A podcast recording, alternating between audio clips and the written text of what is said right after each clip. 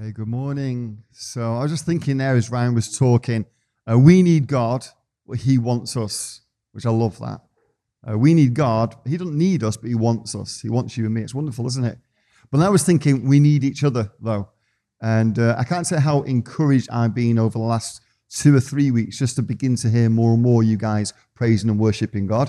I think we're in week fourteen now of the church, I think. And I remember the first few weeks I could only hear, hear Ryan, and as beautiful as Ryan's voice is, it was encouraging. But now I'm beginning to hear you guys uh, above me. I can't sing, but I can shout really well. And I just want to encourage you and just say thank you so much. It's building me up every Sunday. I've been really encouraged. So last week we started to look at the kingdom principles, and we introduced this idea, the concept of fighting for what's in God's heart, not living just according to rules and guidelines, but find out what's in God's heart. Why did he give us the commandments? What was in his heart? Um, what's his dream? And how do we live for that? So we've been using this idea of knights, not from the perspective of warriors, knights who fight, because you can't force uh, God's love on anyone. We can't do it through politics. We can't do it through violence. Um, but the real role of a knight was to be a role model, uh, to, to live at such a place that inspired other people. I mentioned that uh, every year in England, people are still knighted. They're not knighted because of military action usually. It's because of something they do for the community uh, and they inspire people. Uh, but many, many years ago, knights were given more than just a title. They were given a reward. And I mentioned that on my mother's side, uh, I'm a Munro uh, from the clan, a Scottish clan. They were given uh, this castle. It's called Fowlis Castle. I don't, I've never been here. I don't own it, just to understand. But my ancestors on my mother's side were given this for fighting the Vikings Uh, by uh, Robert the Bruce many, many years ago. And uh, over these next two weeks, as we look at Seek First, we're going to look at what God's calling us to and how he loves to reward us. I don't know if you have children, but I was always, when the children were younger, looking for an excuse to bless them. So you wanted them to do something good because I loved the idea of being able to give them something for it. And I think God's like that with us. He's, he's looking for us to do uh, the right thing, the godly thing, because he has these rewards. This week, we're not going to look at the rewards. We're going to look at the first part of the verse, of, of the principle. And next week, I'm going to tell you some really cool stories and talk to you about how God rewards us. Um, but I believe Jesus had a problem, and we see it with this passage of Scripture uh, in Matthew chapter six. I'm just going to read this passage to you, just as you think about it, rather than put it on the screen. It says this, "So do not worry, saying, what shall we eat, or what shall we drink, or what shall we wear? For the pagans run after all these things, and your heavenly Father knows that you need them." So just before Jesus introduces this principle, he says, don't worry about this stuff. This is what the pagans run after that. Don't worry about it, which is easier said than done, isn't it? Don't worry about these things. But then he, he drops into this, this thing about the pagans. And I remember for a while, for years actually, I thought the pagans were people who, they just weren't religious, they were just very material. And actually I couldn't be more wrong. What Jesus is talking about, and the reason he talks about these pagans is really, really interesting. Now, um, I like a lot of British music. I do like some American bands. One of the American bands I like is a band called the Talking Heads. You ever heard of the Talking Heads? Remember their famous song, The Road to Nowhere? Remember that? Should we all sing? No, let's not do that. But um, did you know there is a road to nowhere, and it helps us? So that Matthew six, as we as we look at it on the screen, says, "So do not worry, saying, what shall we eat, or what shall we drink, or what shall we wear? For the pagans run after all these things, and your heavenly Father knows that you need them." So Jesus is saying, I don't want you to be like the pagans. So Jesus is saying to us, I don't want you to be people who ignore God and just run after material things. Or is there, is there a deeper message here? So there is a road to nowhere. It's in Turkey. Uh, th this is it. Um, this road is fifteen kilometers long, and it goes practically nowhere.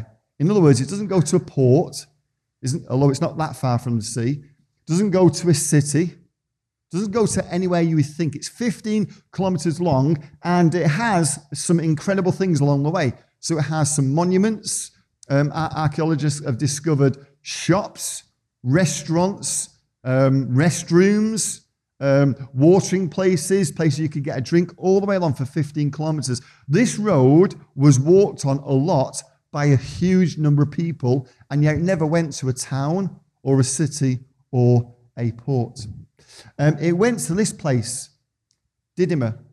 And Didyma was a place that the pagans went to. It was a place they went to worship. But more than that, it was a place they went to get an oracle. We'll talk about what an oracle is in a moment. I want you to imagine how incredible this place was. So this was the size of it. This is an artist's impression. Um, just so you can understand, that's the size of people at the bottom there.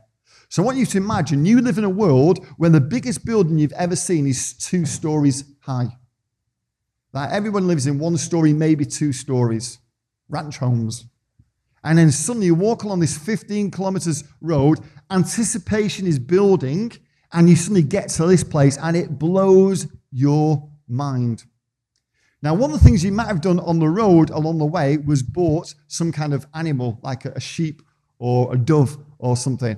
And what you would do is, first of all, you would take it to this well, which is at Didyma. You would give it to the priest, actually, and the priest would take your animal, and they would wash it, they would cleanse it, and then they would decide whether or not your sacrifice was worthy of you asking your God a question.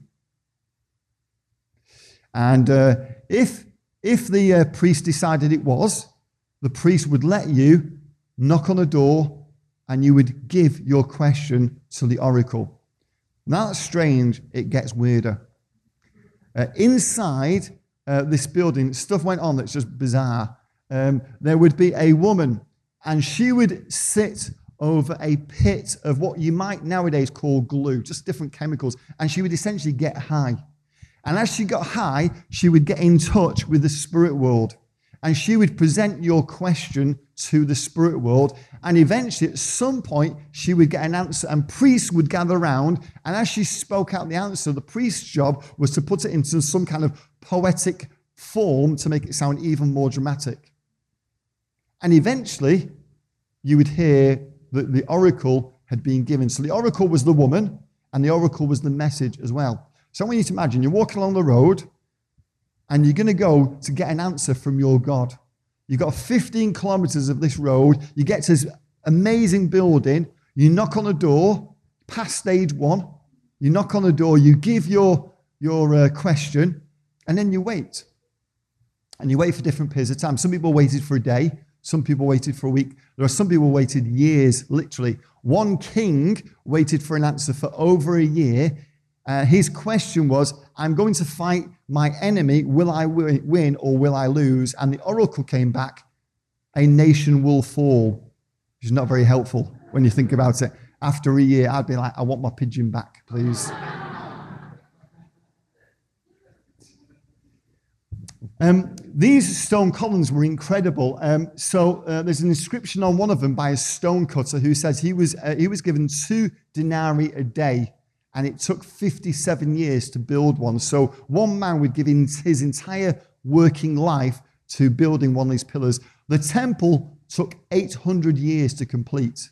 It was almost complete in the days of Jesus, very, very near completion. People were using it for a long period of time, but it wasn't completed perfectly. It was in phases. So what's Jesus getting at when he says, do not worry and do not be like the pagans? So the Bible's not ambiguous, is it, with its answers, but it does require the right questions. It does require the right questions. Here's the difference between a pagan and a pilgrim. This is what Jesus was getting at, and it may shock you. A pagan is not someone who ignores their God. A pagan is actually someone very, very spiritual. They would walk fifteen kilometers and give animal just to get one question. We've got our Bible, and sometimes we don't even pray. So these guys are spiritual people. They're asking this question, if I do this, will you bless me? So for instance, I'm a carpenter. I've just inherited some land. If I go into agriculture, will the gods be pleased? Um... I, I, I've seen these two women. I'm thinking of marrying this one. Will the gods be pleased if I marry this woman, or would the God prefer me to, to, to marry this woman? Pagans ask the question, if I do this, will you bless me? What Jesus is about to challenge the disciples with is a different kind of question. And it's this: what are you doing, Lord, and how do I bless you? What are you doing, Lord, and how do I bless you? So here's the kingdom principle. And he will give you all you need from day to day if you live for him and make the kingdom of God your primary concern. Let me read you to, uh, let me read that to you in different um, translations, just so you get the full weight of it. New Living Translation says, "But seek first his kingdom and his righteousness, and all these things will be given to you as well." The King James Version says, "But seek ye first the kingdom of God and his righteousness, and all these things shall be added unto you." The N I V says this: "And he will give you all you need from day to day." We'll look at that next week. If you live for him and make the kingdom of God your primary concern. Now, I get to travel, so in a few weeks I'll be traveling to Australia, New Zealand, England. Sometimes I'll be going to Bible colleges, and quite often I'll ask people a question: what is the kingdom of God? It's interesting how many people don't know who love Jesus. So I'm not going to embarrass anybody here. But if I said to you, "Hey guys, what is the church?" most of us would go, "I know that one. The church is the people of God, the people who love God, the, the body of Christ." And you'd be absolutely right. What's interesting is Jesus rarely talked about the church, often talked about the kingdom, all these stories about the kingdom. When you say to a lot of Christians, "What is the kingdom of God?" Um, let me think. Is it where you go when you die? Is it the church? Well, uh, it's a bit fluffy. We're not quite sure. So what is the kingdom of God? The kingdom of God is the royalty, the rule, the realm, or the reign of God, where Jesus becomes Lord of a person. The kingdom of God is there. That's why the kingdom of God is uh, in you, but the kingdom of God is yet to come. It's near, but it's yet to come, because it's not a physical place, it's the lordship of Christ. And Jesus says, if you seek my kingdom come on earth, and it's your primary concern in life, everything else you need will be added to you. So let me just do this little exercise. I don't think I've ever done this with you, so forgive me. But if uh, maybe I have, so forgive me if I've done it twice. But just close your eyes for one moment. It's the best way I can describe this. I want you to picture somewhere you're really familiar with. I have a feeling I've done this before, so forgive me, but I want you to picture somewhere you're really, really familiar with. Could be your local community, where you live. Could be your school or your supermarket or factory or office, somewhere you go and are known. I want you to imagine what comes to mind when you think of Jesus' command to love God and love one another displayed in that place. What would it look like? What would you see if his grace and mercy dominate that place? If everything in that place happens the way things happen in heaven, what do you see? Now, while your eyes are closed and you're imagining that, Jesus' promise is this: if what you see in your mind is your primary concern in life, this promise is for you. If that's what you live for. Okay, open your eyes. That's a challenge, isn't it? That doesn't mean he doesn't want to bless us anyway. He's just saying, listen, if you seek for, don't be like the pagans who are basically saying, I'm going to live my life, I'm going to do it the Christian way and make sure you're happy with what I do. That's great, that's fine. Jesus still loves us. But what he's saying is, but if you make the kingdom of God your primary concern, I'm going to take care of the rest. That's an amazing challenge. It's an amazing promise, but it's an amazing challenge. The reward we'll look at next week. But let's let's understand that a little bit more. So what does that actually mean? Because Christianity is not simply believing in Jesus. It's believing in the things that Jesus believed in. And Christianity is not simply having faith in Jesus. It's having faith in the things that Jesus had faith in, such as the kingdom promise. It's not just believing. It's not about just living for Jesus. It's about living for the things that Jesus lived for. It's imagining that world as it is the way God wants it to be and making that our primary concern in life. So the disciples um, do some strange things sometimes, but they're not as strange when you understand context. So one day the disciples go to Jesus and they say, Can you teach us how to pray? Now, if you just read that in English and you don't know the background, it's that's in my mind, that's odd. Because seriously, they don't know how to pray. If that's like a pagan comes to Jesus, gets saved, and a week later says, teach me how to pray, makes sense. But these are disciples. Now, Jesus has gone to the Orthodox triangle, the north side of the Galilee, to get the most Orthodox, devout people, and he grabs hold of these disciples. They've been praying every day since they could talk. They've been watching people pray every day since they could talk. So what on earth, what on earth are they asking Jesus to do? Teach us how to pray. Don't know. Of course they know how to pray. What they're actually asking, if you look at the context, is what all disciples asked of their rabbi. So the Jews had various different prayers, and one of them is the Amidah. The Amidah is um, eighteen benedictions. It lasts five minutes. In other words, it takes five full minutes to say it in Hebrew, if you can talk quickly in Hebrew. How many of you can talk? I can't, okay? But it takes five minutes to do that. So there's a lot of stuff in it. So traditionally, disciples would go to their rabbi, and they would say to their rabbi, can you give me, I'm going to use an American expression, I think, the cliff notes. Does that make sense? The cheat sheet. In other words, if you boiled all this stuff down into the most important stuff, and that was the one prayer, what, and that's where we get the Lord's Prayer from. The Lord's Prayer, everything in the Lord's Prayer is already in the Amidah, phrased slightly differently. What Jesus does, he takes it and says, let me show you, let me show you what this is really, let me show you the heart behind this. And what's the first thing we pray for in the Lord's Prayer? After we've glorified him, called him holy, your kingdom come on earth as it is in heaven. That's what Jesus' message was about. He's recruiting us for this purpose. And the Lord's Prayer is based on this principle, seek first the kingdom of God. Uh, and so last week we began to look at this idea of line dwelling, and we said that many of us as Christians, we live on a line, and it's about rules. And we ask, how far can we go uh, before we get into trouble or do something wrong? And what must we do in order to get a reward? And the Jews called this line, this way of thinking, Halakha. Halakha means the rules or the laws of our faith. In the Bible, the cloud represents the presence of God, the heart of God, the Spirit of God. We won't go into details, but if you look for the cloud and where it represents God, you, you see that so often. In fact, uh, Ryan talks about um, how we hear the voice of God, and so often it's, it's enveloped in a cloud in the Bible. And this is called Haggadah. The teaching of this is in stories, because stories help us understand the spirit and the thinking and the feeling behind these things. And what happens sometimes is even with our, even with our seeking first, we can be line dwellers. You know, with our giving, for instance. So, Link, can you just pass me the, the um, fuel can? Let me just give you an example of this. So, so sometimes we ask questions like, how much should I give? You know, some of us who are more experienced Christians might ask things like, thank you. They might ask things like, well, should I tithe? And we ask, like, and if I do tithe, should I tithe on my gross income or my net income?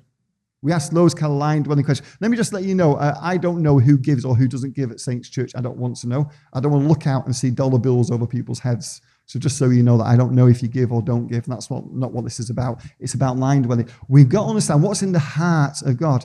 And this is not, when we, a tithe is not a tax. We're not giving to get.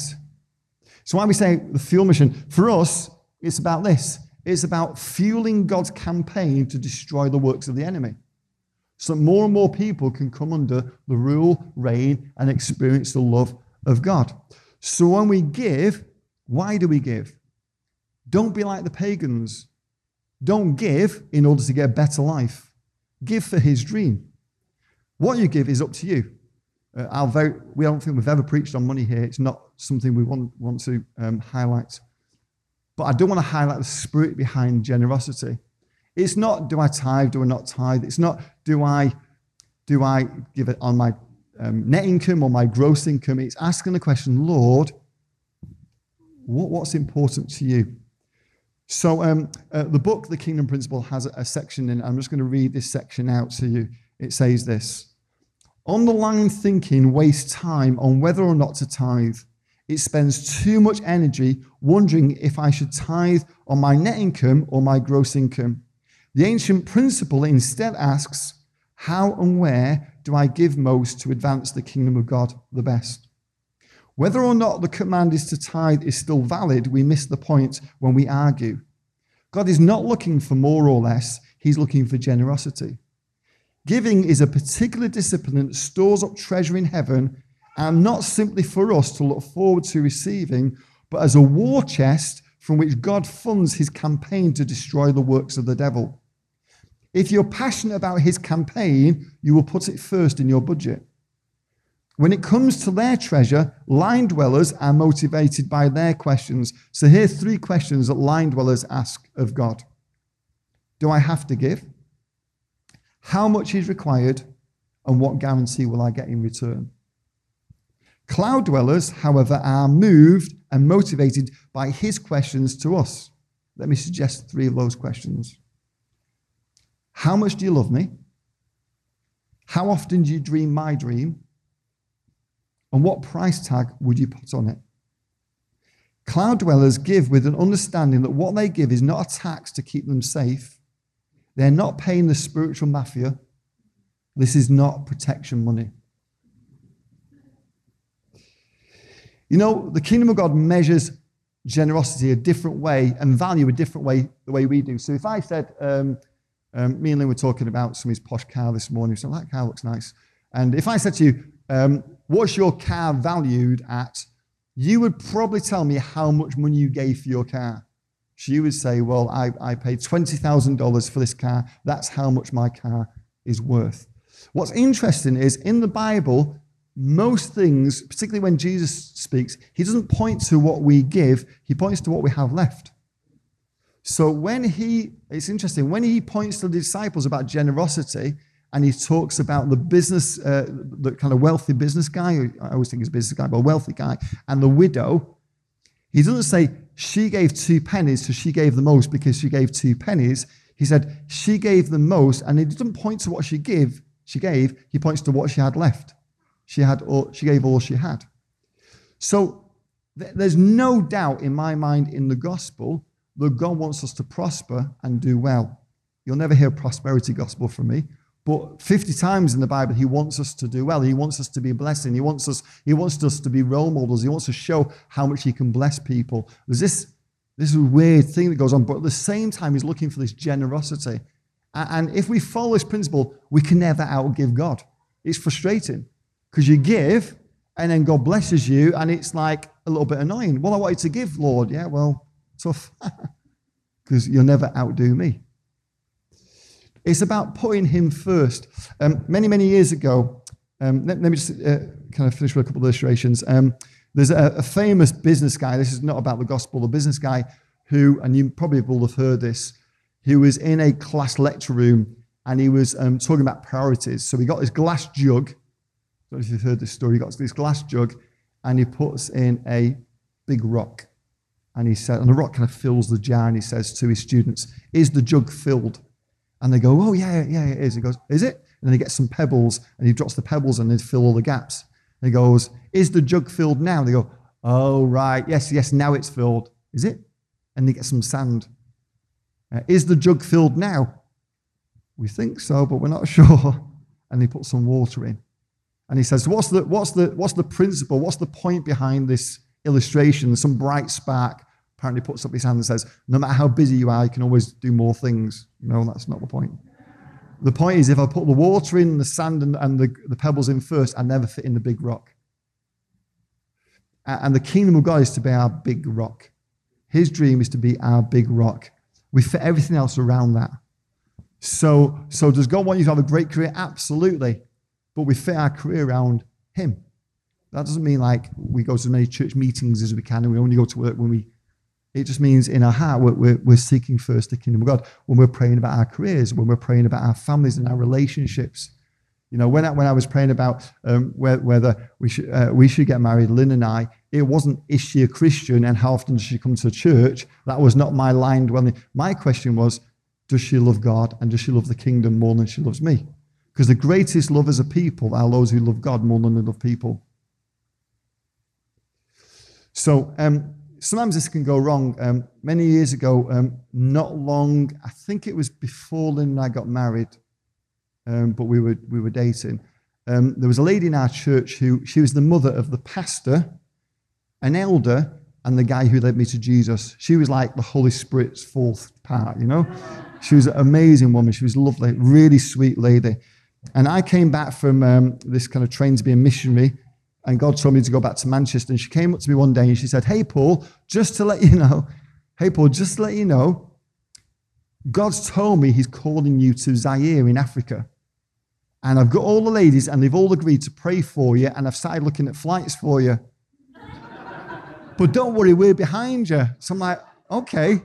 And I was really young, but by then I just got enough savvy to realize that wasn't God. So, because I won't go into that reason, but so I'm like, okay, I don't think that's, uh, you know, um, pray with her, said thank you, and politely said, I, I think that was for me. Um, many years later, she, she passed away, and uh, I was telling that story uh, somewhere, and her um, grandson, who was a friend of mine, came up to me and said, Paul, do you, ever, do you know what happened to my grandmother many, many years ago? I said, no.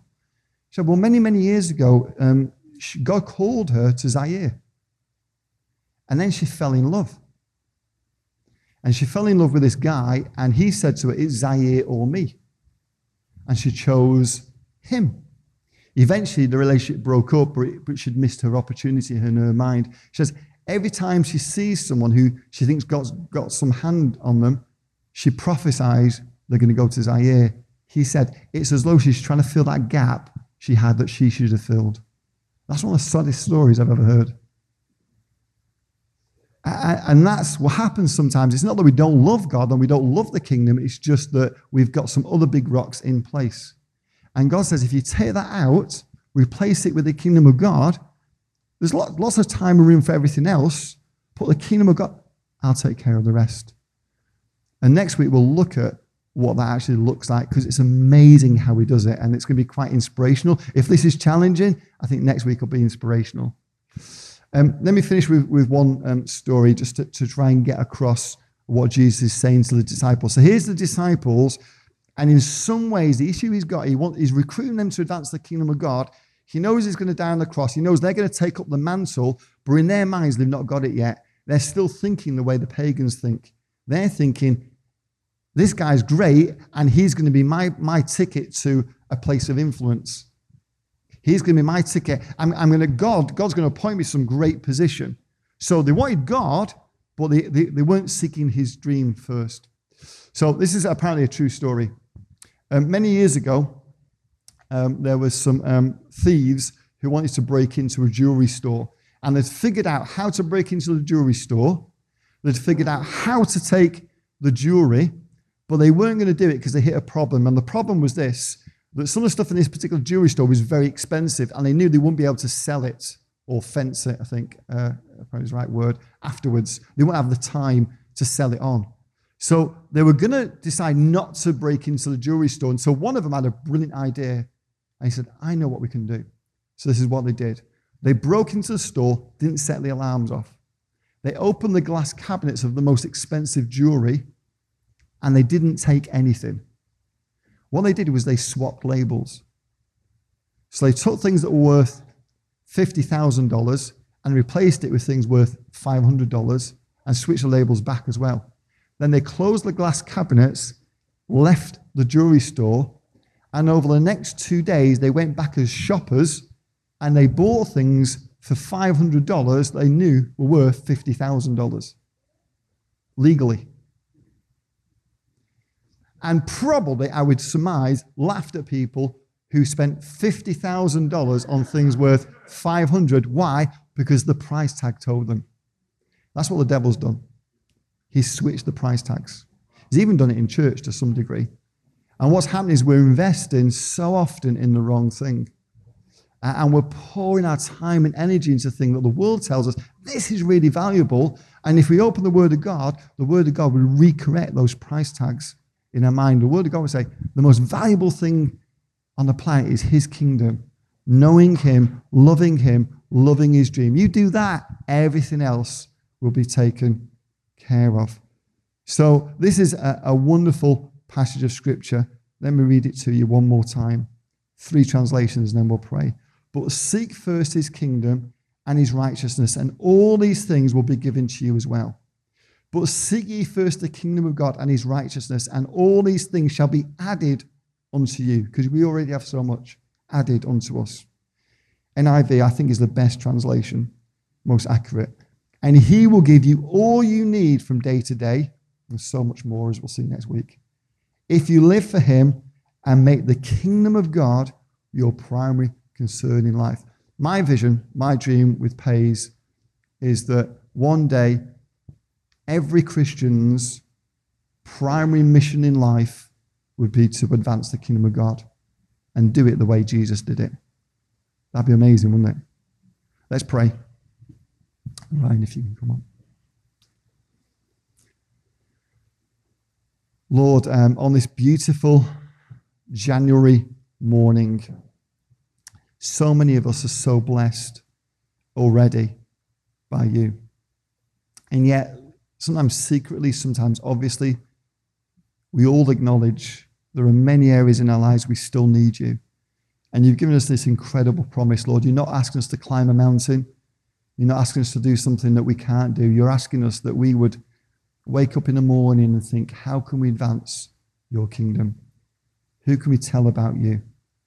Out of the choices that we have in front of us, which one most advances your kingdom? Lord, we pray that we would find out more about what you're doing so we can get involved in that, rather than tell you what we're doing and ask you if that's okay. In your name we ask it, Lord. Amen.